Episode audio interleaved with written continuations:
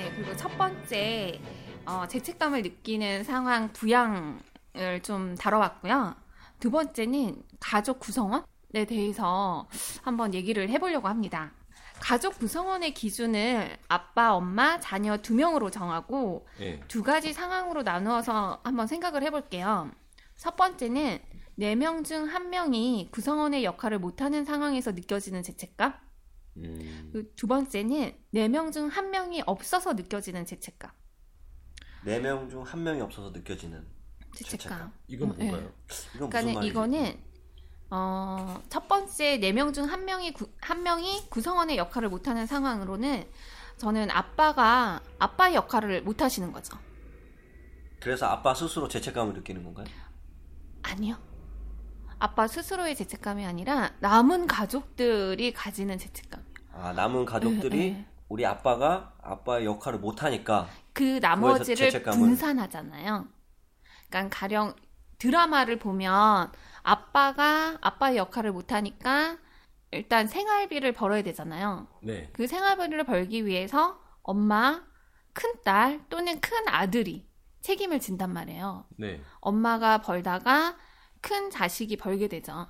네. 근데 이제 보통의 경우 큰 자식이 돈을 벌면서 이게 의지가 되는 거예요. 온 식구들이. 네. 음, 음. 가령 동생이나 엄마도 이제 큰 자녀에게 의지를 하게 되고요. 그렇게 됐을 때 큰 자녀가 왜 드라마에 보면은 내 거는 다 희생하고 동생 키우는데 다 허비를 하는 거죠. 그리고 나중에 그 내가 이 역할을 하지 않겠다 선언했을 때 네. 그 가족들의 반응이 냉담해진다. 냉담해지죠. 네. 그러면서 이 큰 자녀가 죄책감을 느끼는 경우가 되게 많아요. 음, 한 구성원이 없음으로써 그 그쵸. 구성원의 역할을 대신 하, 대신 해- 하는데 응. 하면서도 그 뭐 제 역할을 못 할까봐 혹은 이 역할에서 벗어났을 때 그쵸. 그 어떤 일이 생길까봐 그것 때문에 죄책감을 느낀다. 그 역할을 이제 자기한테 과했던 역할을 해왔으니까 놓아야 되거든요. 그 놓을 때 죄책감을 느낀다는 거죠. 어, 되게 힘든데요? 힘들어요. 1번, 4명 중한 명이 구성원 구성원의 역할을 역할을 못하는 거. 못하는 상황에서 느껴지는 예, 죄책감. 예.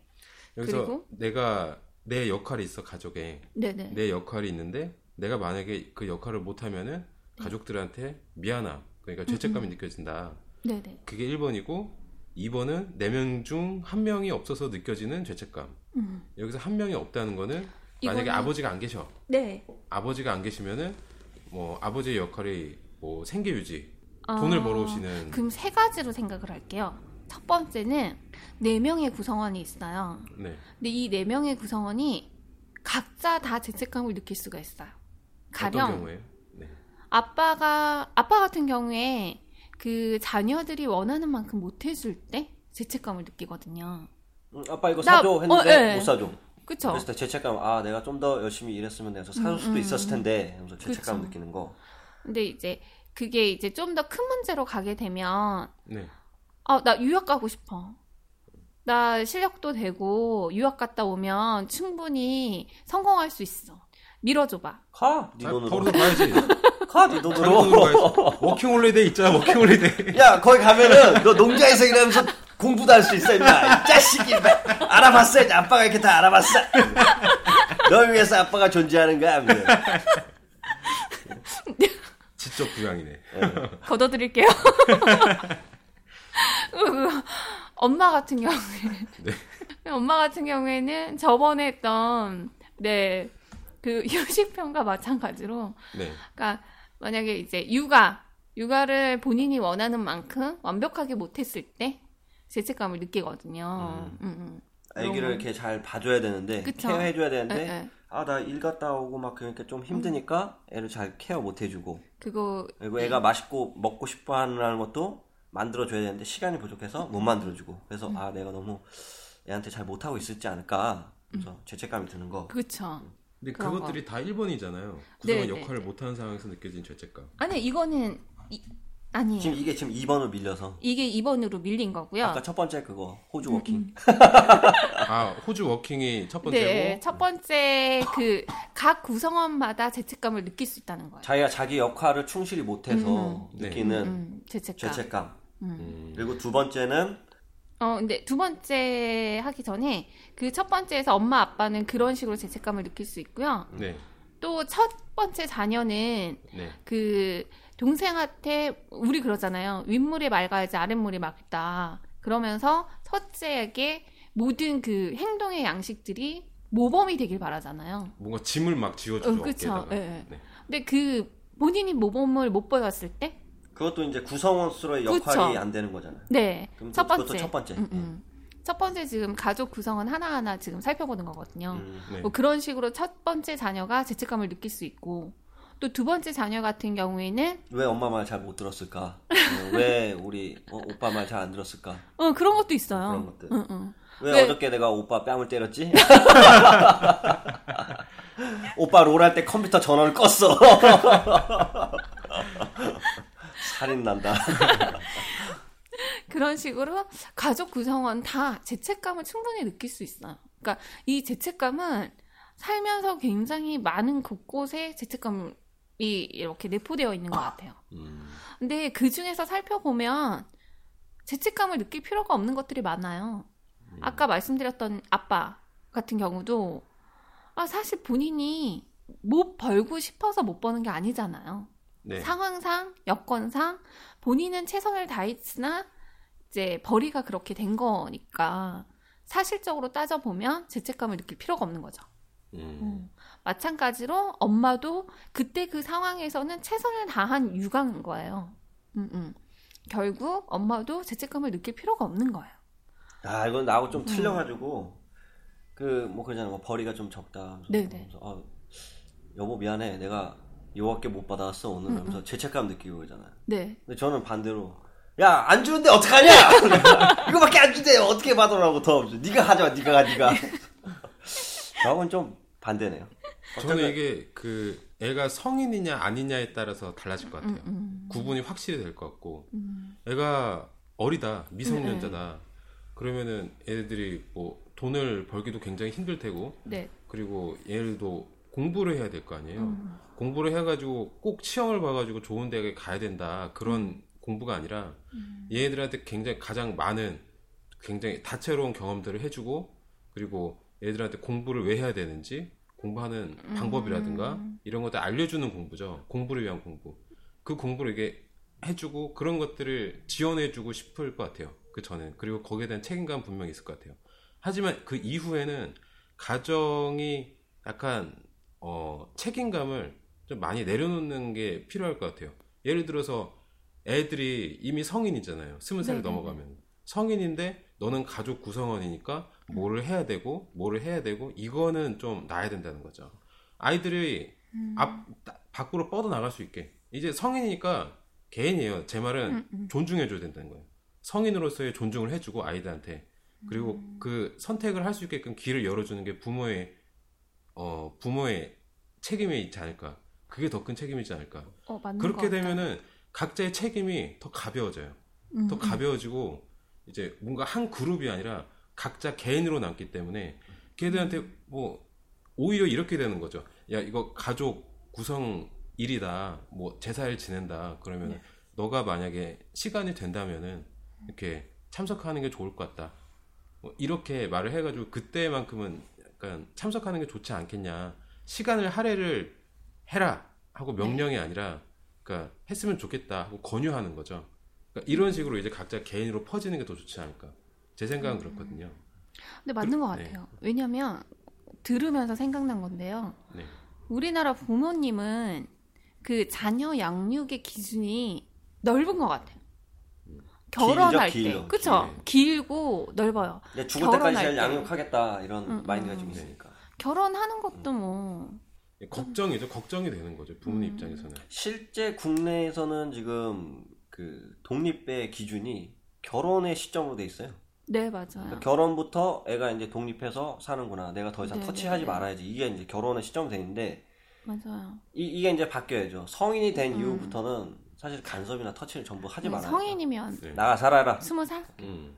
그렇죠. 이제 고등학교 살? 졸업하고 네, 고등학교. 때까지만 집에서 돌보고 네. 그 다음부터는 성인이니까 자유롭게 나가서 살아라. 음. 스무 살이 딱 됐다고 그냥 보내는 게 아니라 스무 살이 되기 전에 이제 보낼 준비를 시켜줘야 돼요. 제가 봤을 때 그게 가장 중요한 공부거든요. 우리 학업을 하잖아요. 학교에 다니면서 막 공부를 하고. 근데 너무 굉장히 수능이라든가 이런 게 치우쳐져 있는데 가장 중요한 공부는 아이들한테 어떤 사회생활을 할 때 선택을 해야 될 상황이 있잖아요. 그 선택에서 옳은 선택을 하게끔 거기에 대한 거 교육시켜 줘야 되는 게 그게 진짜 학업이지. 그 수능 공부하는 게 학업이 아니죠. 제가 봤을 때. 그런 것들이 다 이루어진 상태에서 스무 살을 맞는 것. 그러니까 만 18살을 맞는 것. 그게 이루어져야 된다는 거. 그러니까 두 분 말씀이 다 맞아요. 다 맞는데 현실적으로 네. 스무 살에 독립을 시킨다고 하면 네. 학비는 대학교 학비요? 학비? 그게 사실 어떻게 보면 좀 문제일 수도 있어요. 이제 뭐 물론 이제 대학을 진학을 하게 됐다. 네, 네. 그러면 사실 이제 부모님 어느 정도 당연히 보태줘야 되는 건 또 맞는 게 될 수도 있고. 근데 워낙에 또 대학 등록금이 너무 비싸잖아요. 맞아요. 그래서 저는 이것도 좀 바꿔야 되는 게 뭔가 그뭐 반값 등록금 예전에 잠깐 나왔다가 지금 네. 싹 들어가는데 이거 반값 등록금이 아니라 있는 사람은 돈을 기부하고 학교에 대통령 가서 되기 위해서 예, 말한 거죠. 학교에 가서 배우는 거고 없는 네. 사람도 학교에 가서 배울 수 있는 권리를 줘야 돼요. 그러니까 이런 거죠. 음. 뭐 부모가 학비를 낼 정도의 여, 여력이 안 된다. 그럼 국가에서 그냥 공짜로 교육을 시켜주는 거죠. 그 반면에 이제 있는 집 자식 같은 경우에는 뭐 학비를 더 높게 받아야 되는 거죠. 그런 식으로 더 해가지고 높게 제- 받긴 좀 그럴 것 같고 근데 근데 마- 그게 분명히 필요하다고 저는 필요해요. 예.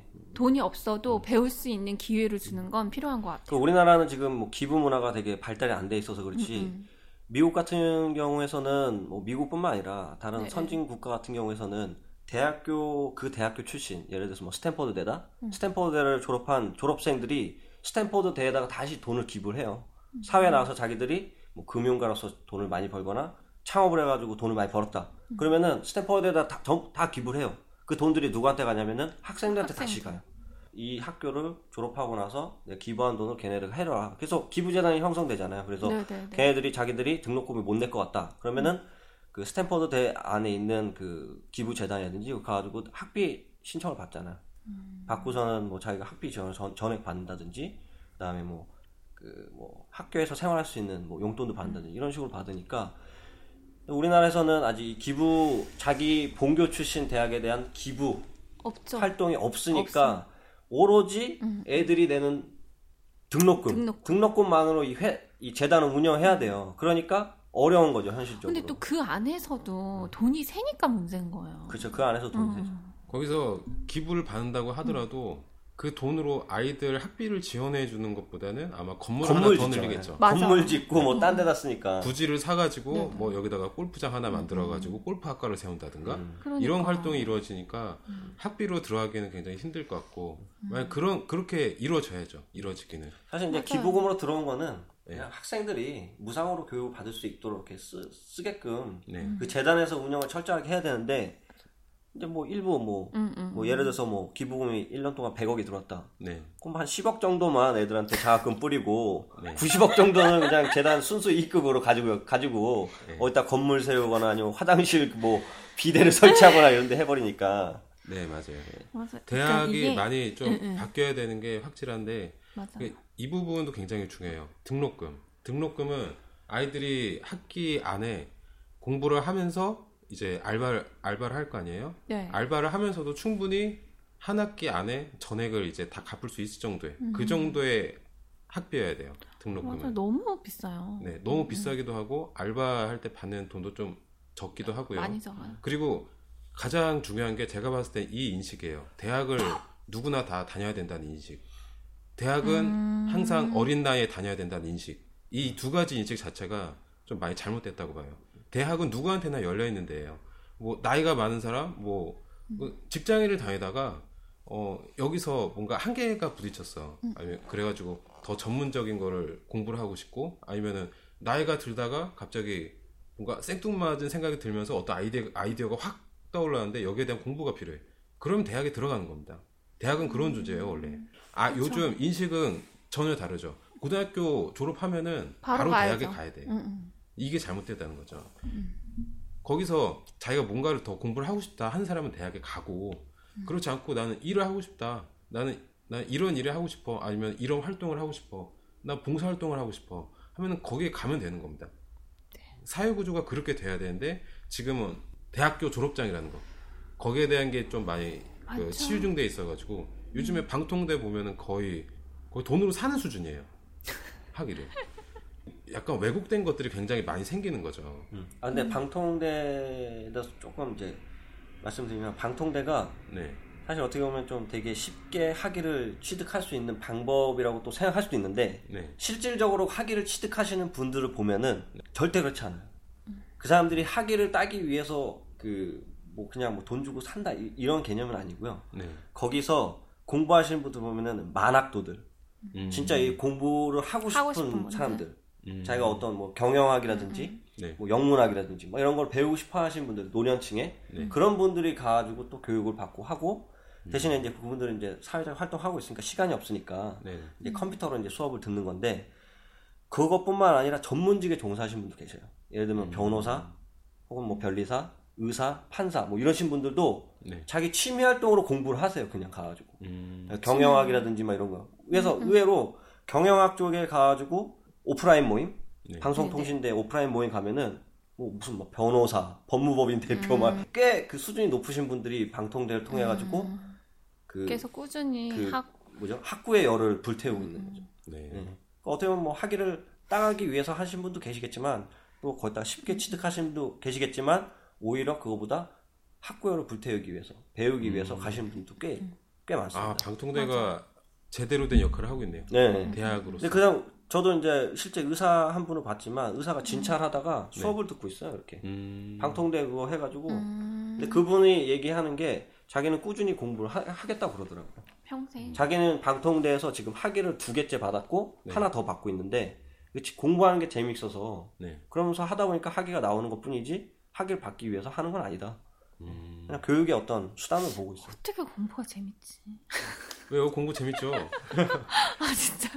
자기 의지에서 일어나면 굉장히 재밌습니다. 공부는. 그러니까 저는 사실 모르겠어요. 공부에 그렇게 재미를 느끼는 타입은 아닌 것 같아요. 저는. 사람마다 취향이 네, 다르니까요. 네, 네. 만화책을 좋아하시는 분도 계시고 네. 공부하는 게 좋으신 분들도 계시고 과학편 들어보니까 네 공부 좋아하시는 것 같아요. 취향이 다른 거죠, 그냥. 그리고 그 이런 거 있잖아요. 나 서울대야. 음, 음. 서울대 나오면 뭔가 대단한 사람 같잖아요. 하지만 제가 봤을 때는 전혀 그렇지 않거든요. 서울대 나온 거랑 그 사람의 인격이랑은 전혀 다른 것 같아요. 아 달라요. 네네. 그 사람이 이제까지 이룬 업적이 뭔지, 어? 음, 뭐 이제까지 뭘 했는지 굉장히 중요하긴 하지만 네. 그게 대학교 그 학사 과정에서 음. 그게 이루어진다는 거는 제가 봤을 때 좀 왜곡되지 않았나. 근데 성실성은 인정이 되는 것 같아요. 어쨌든 자기가 해야 할 본분을 성실하게 이행은 한 거죠. 학창 시절에 공부를 하는 것. 근데 그거는 좀 그러니까 공부 잘하는 사람이 일을 잘하는 거는 아닌 것 같긴 해요. 그게 또 별개예요. 일 잘하는 사람하고 공부 잘하는 사람은 또 다를 수가 있다라는 것도 맞는 것 같아요. 제가 왜 이런 얘기를 하냐면은 지금 죄책감 편이잖아요. 네네. 뭐 저기는 뭐 서울대생이야. 근데 나는 고졸이야. 음, 그러면 죄책감이 어디로 가겠어요? 제가 죄책감을 갖겠죠. 아 나는 학창 시절 때 방금 그 성실 음, 음, 성실성 하셨죠. 그럼 저는 성실하지 않다는 말이잖아요. 그죠? 성실하지 않으니까 어, 저렇게 서울대도 못 갔고 그렇게 공부도 안 했고 나는 성실하지 음. 않으니까 죄책감을 느끼게 되잖아요. 네네. 그러니까 그런 뭔가 서울대니까 아 대단해. 뭐 연세대 아 대단해. 경희대 막 이런 이런 인식은 좀 사라져야 된다. 그 사람은 자기가 공부하고 싶고 공부하기 하고 싶기 때문에 간 거지. 그리고 그 사람은 공부가 맞았던 거예요. 나는 나한테는 공부가 맞지 않고 다른 게 맞아. 근데 모든 기준을 다 이제 학업으로 맞아요. 몰아가니까 학생들 입장에서 어떻게 보면 굉장히 잔인한 처사죠. 어른들의 시선을 거기다 넣어버린 거니까. 음. 그런 거는 좀 사라져야 된다. 네 명의 가족 구성원들이 각각 죄책감을 느낄 수 있다. 이제 요 얘기를 했고요. 지금 두 번째가 네 명 중 한 명이 구성원의 역할을 못하는 상황에서 느껴지는 죄책감. 이거는 나중에 한번 하고요. 세 번째 거를 해볼게요. 네 명 중 한 명이 없어서 느껴지는 죄책감. 이게 뭐냐면 미혼모나 미혼부여 또는 돌싱남이나 돌싱녀 또는 무자녀. 무자녀? 어, 그럴 수도 있죠. 무자녀. 이런 경우에 느껴지는 죄책감이 있거든요. 가령 아빠가 없어서 엄마가 아빠 역할까지 다 하면서 이렇게 자녀를 키우게 되면 돈도 벌고 살림도 해야 되기 때문에 아이를 제대로 케어를 못 하는 거죠. 어, 이거는 뭐 아빠도 마찬가지예요. 아빠가 엄마가 없으면 본인이 돈도 벌고 살림도 해야 되니까 아이를 제대로 케어할 수 없는 거고 또 하나는 사람들의 시선 때문에 죄책감을 느끼는 거예요. 너는 왜 아빠가 없어? 아빠는 어디 있어? 또는 뭐 이런 어른들의 질문으로 인해서 아이가 상처받는 것 때문에 이제 부모님이 상처를 받는 거죠. 미혼모 엄마가. 그리고 또 하나는 음, 유치원에서 엄마 모셔와, 아빠 모셔와. 그럴 때 아빠가 없으면 문제. 그러니까 이, 이런 경우에도 죄책감을 느끼는 거죠. 이런 식으로 우리나라는 구성원이 딱 엄마, 아빠, 자녀. 요게 이제 한 세트잖아요. 네. 어, 어. 거기서 이제 구성원이 없어지면 그거에 대한 죄책감을 좀 느끼게 되는 것 같아요. 음. 아빠가 있는데 아빠의 역할을 못해서 생기는 것과 아빠가 없어서 생기는 거는 동일하잖아요. 엄마에게 주어진 짐, 자녀들이 겪어야 하는 생활은 그렇지 않나요? 오히려 아버지께서 안 계시는 게 더 좋은 경우도 계실 수도 있겠죠. 그렇죠. 네. 그래서 저는 이게 왜 이렇게 그 다양한 가족의 형태를 인정을 안 하는지를 모르겠어요. 그러니까는 우리 사회가 그냥 다양한 가족의 형태를 인정해주면 죄책감을 느낄 필요가 없어요. 음. 응, 가령 유치원에서도 아빠를 모셔와가 아니라 엄마 아빠 중에 한 분만 모셔와. 이러면 되잖아요. 부모님 모셔와 이러면 되죠. 어, 그쵸, 그쵸. 부모님 모셔와. 응, 응. 근데 보통 이렇게 뭐 부모님 모셔와 이러지 않나요? 엄마 아니에요. 모셔와 이러고. 아, 부모님 모셔와는 엄마 아빠를 두 명 다 모셔오는 거 아니에요? 너무 크게 해석을 한 것 같은데 그냥 부모님 모셔와 이러면 그냥 아무나 모셔오면 되는 거죠. 예, 예. 약간 그 아무나 모셔와도 되는 분위기가 됐으면 좋겠다는 것과 그 주변 그 시선에서 사람들이 우리의 그 말하는 그 세트가 아니면 궁금해하고 그런 거가 없었으면 좋겠어요. 그냥 뭐 그대로 그 미혼모 가정이 충분히 행복하게 살 수 있는 건데 굳이 우리는 젓가락 마냥 이렇게 세트 수저 젓가락 세트 마냥 이렇게 세트를 맞추려고 하잖아요. 음, 음. 인식의 변화가 필요하다. 네네네. 네. 사실 인식이 변화가 되면 굳이 그들은 죄책감을 느낄 필요가 없어요. 서로가 서로를 인정해주고 네네. 다름을 인정해주고 음, 음. 왜냐하면 내가 아빠가 없어서 자녀에게 미안해하는 거 또는 부모님이 이혼하는 거에 대해서 자녀에게 어, 미안해 하시잖아요. 네. 매일 싸우는 모습 보여주는 것보다 나을 수도 있거든요. 그거는 하나의 선택이니까 그것도 그대로 받아주는 것도 좋다고 생각해요. 그래서 죄책감을 느낄 필요가 없다. 네네. 미혼모라도. 응, 응. 네. 그녀가 선택한 거잖아요. 근데 우리가 대신 살아줄 것도 아니고 우리가 뭐 보- 돈을 보태줄 거예요. 우리가 뭘 해줄 거예요. 아니잖아요. 일단 그녀가- 뭐이 죄책감이라는 관점에서 봤을 때는 이 음, 음. 그 미혼모든 뭐 미혼남이든 네네. 본인의 생각 변화가 먼저 필요하겠네요. 다른 사람이 손가락질 하더라도 음. 본인이 그런 거에 대해서 그렇게 신경을 안 쓴다면 죄책감 같은 걸 느낄 일도 없잖아요. 본인부터 좀 생각 아. 변화를 해야 될 것 같아요. 근데 저는 죄책감을 딱 그렇게 좀 나쁘게 보는 편은 아니에요. 필요한 부분도 있다. 약간 스트레스 같이, 같이 생각을 하거든요. 음. 스트레스도 분명 어, 적은 게 좋죠. 하지만 스트레스라는 게 이게 저희 고통을 느끼게 해주는 것도 스트레스니까 네네. 어, 스트레스가 없으면 저희 고통도 못 느끼고 그러면 저희가 죽을 확률이 굉장히 높아지겠죠. 그런 것처럼 죄책감도 굉장히 필요하다고 생각을 해요. 아이들 입장에서 보면은 분명 엄마의 역할과 아버지의 역할 그러니까 아이들한테 끼치는 아이들 입장에서 봤을 때 음, 음. 아이들한테 끼치는 정서적인 역할이 둘이 다른 것 같아요. 제가 봤을 때 다르죠, 다르긴. 둘이, 다, 음, 음, 둘이 음. 달라가지고 또 아들한테 끼치는 어? 아버지가 아들한테 끼치는 역할 그리고 아버지가 딸한테 끼치는 역할 그리고 어머니 입장에서는 또 이게 음. 네네. 음. 막다 다르겠죠. 그런 것들이 분명히 필요하다고 보고 거기서 느껴진 죄책감은 제가 봤을 때는 자연스러운 거라고 생각이 들어요. 죄책감이 들어야지만이 솔직히 아이들 입장에서는 다른 아이들은 다 이제 거의 정서적인 거를 느끼고 평균치라고 해야 되나요? 다 이제 정상적으로 자라고 있는데 그 아이는 그렇게 못 자란단 말이죠. 받아야 되는 거 못 받는 거예요. 아이들 입장에서 어떻게 보면 손해죠.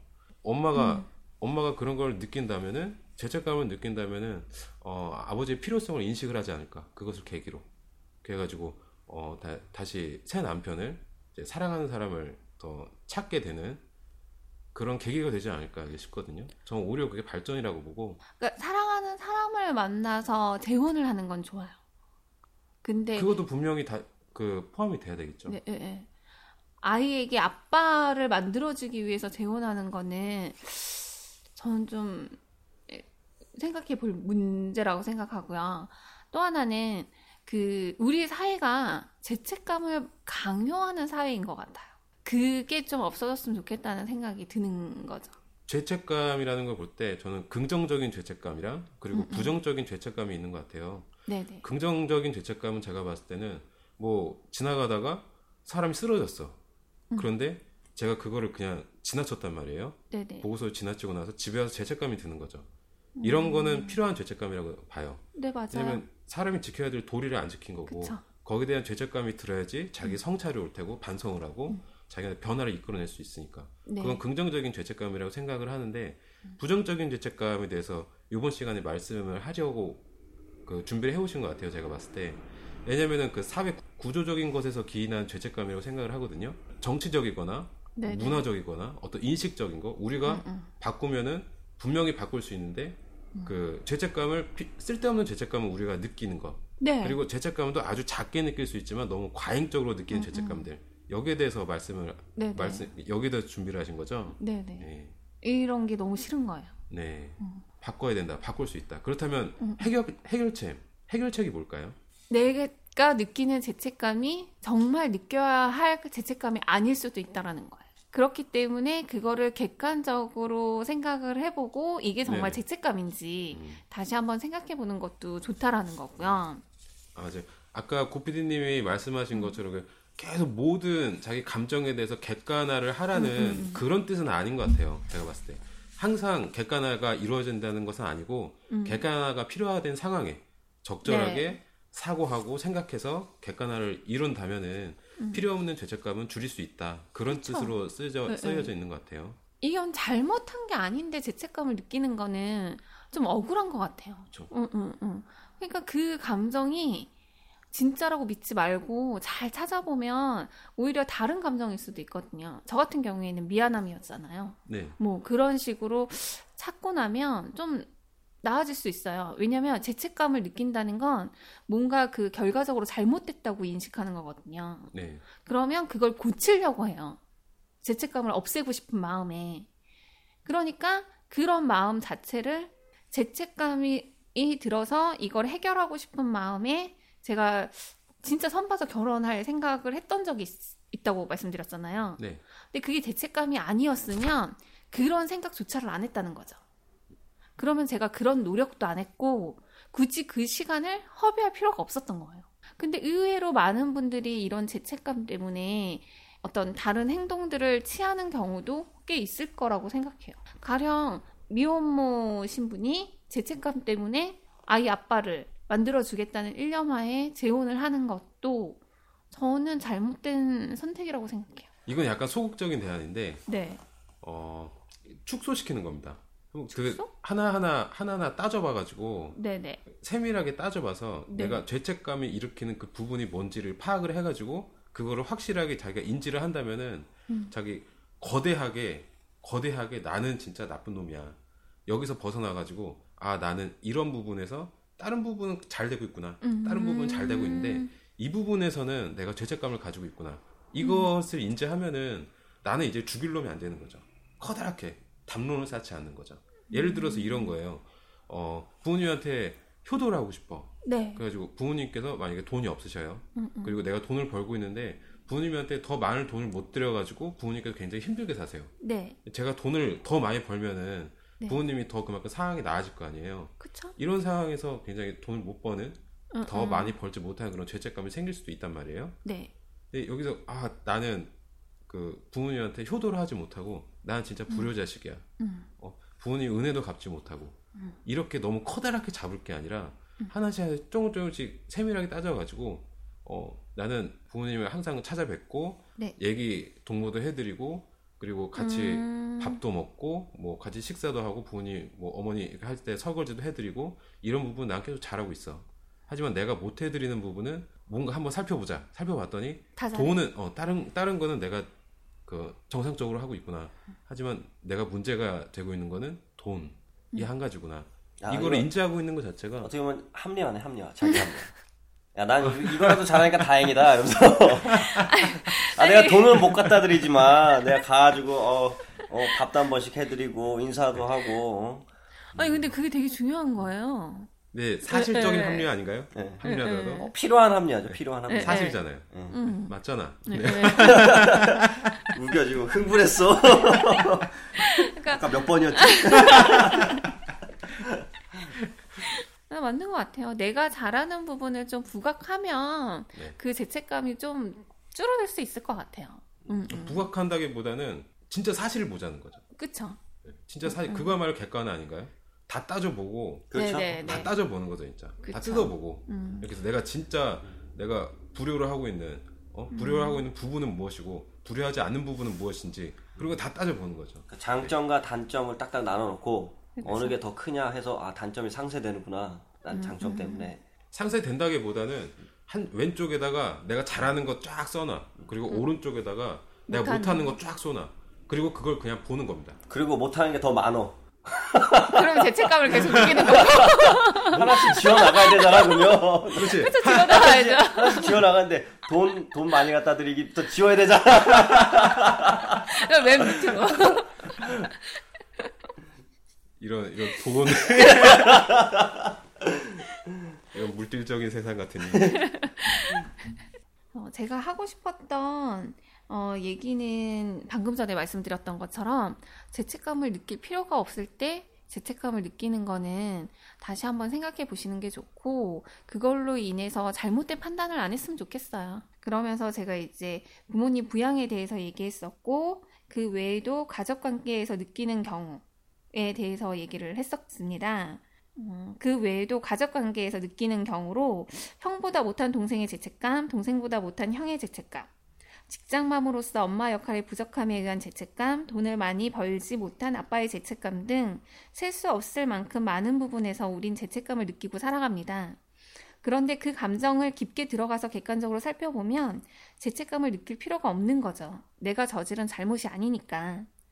동생은 공부에 재능이 있는 거고 나는 그림에 재능이 있는 것 뿐이고 돈을 잘 벌기 싫어서 못 버는 것이 아니라 상황이 사회가 현실이 그런 거니까 우리는 모든 게 우리의 잘못으로 판단하는데 그러지 않아도 된다고 말하고 싶었고요.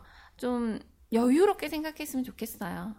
그리고 음, 어떤 그런 죄책감을 느끼는 기준 자체도 사회가 만들어 놓은 그 기준에 적 합하게 적용하지 못했을 때 느끼는 거잖아요. 네. 그러니까는 그 기준 자체를 음, 나한테 물어보고 만든 기준은 아니잖아요. 그 기준을 좀 나한테 맞는 기준을 좀 설정하는 것도 좋겠다는 생각이 듭니다. 네, 지금까지 삼삼톡의 죄책감이었습니다.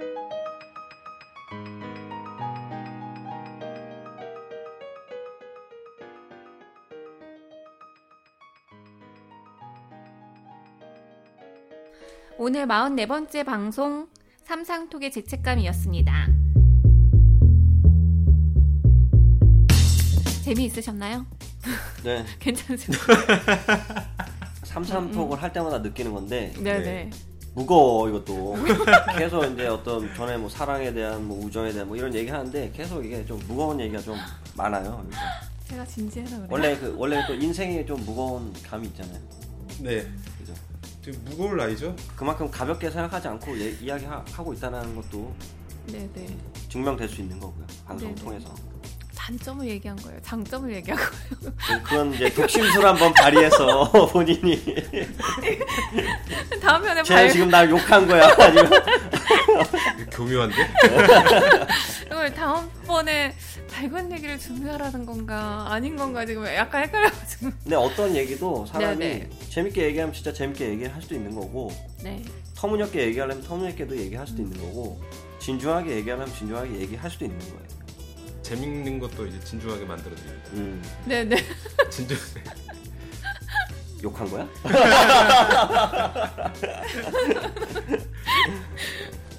죄책감을 준비해 온다고 하셔가지고 네네. 저도 이제 죄책감에 대해서 어, 여러 가지 생각을 좀 해보고 그랬는데 어, 많은 것들이 생각나지 않더라고요. 음. 그런 걸 보니까 제가 죄책감을 잘 느낀 타입이 아닌가 봐요. 그런 걸 좀 느꼈어요. 좋네요. 아, 아, 그럼 스스로 죄책감을 못 느끼는 거에서 죄책감을 느껴야겠네. 그러네요. 그건 강요죠. 근데 그것조차 안 느껴져. 사이코, 사이코패스. 사이코패스. 아주 가끔 근데 좋을 것 같아요. 죄책감 잘 안 느끼면. 별 생각 없는 거죠. 아 아니 좀 사는데 편하잖아. 네, 편하죠. 너무 편해서. 음, 음. 근데 저는 그것도 괜찮은 것 같아요. 여자들은 그 요새 봄이잖아요. 네. 이제 봄부터 여자들은 다이어트를 한단 말이에요. 저도 음. 다이어트를 이제 시작했어요. 비키니 라인을 위해서. 비키니를 입을 일은 없지만 혹시나 혹시나 입을 일이 생길까봐 아, 앉아- 그래도 여름에 또 노출의 또 네네. 계절이니까 아무래도 좀 옷도 얇아지고, 네, 옷도 얇아지고 하니까 그러니까. 감출 수가 없잖아요. 늘어진 뱃살 어떻게 하지 이러면서 네. 앉았을 때 뱃살 튀어나온 거 힘주려면 힘들어요. 허리를 꼿꼿이 세우는데 숨도 참고. 어, 숨 참고 이게 밥 먹고 나서가 힘든 것 같아요.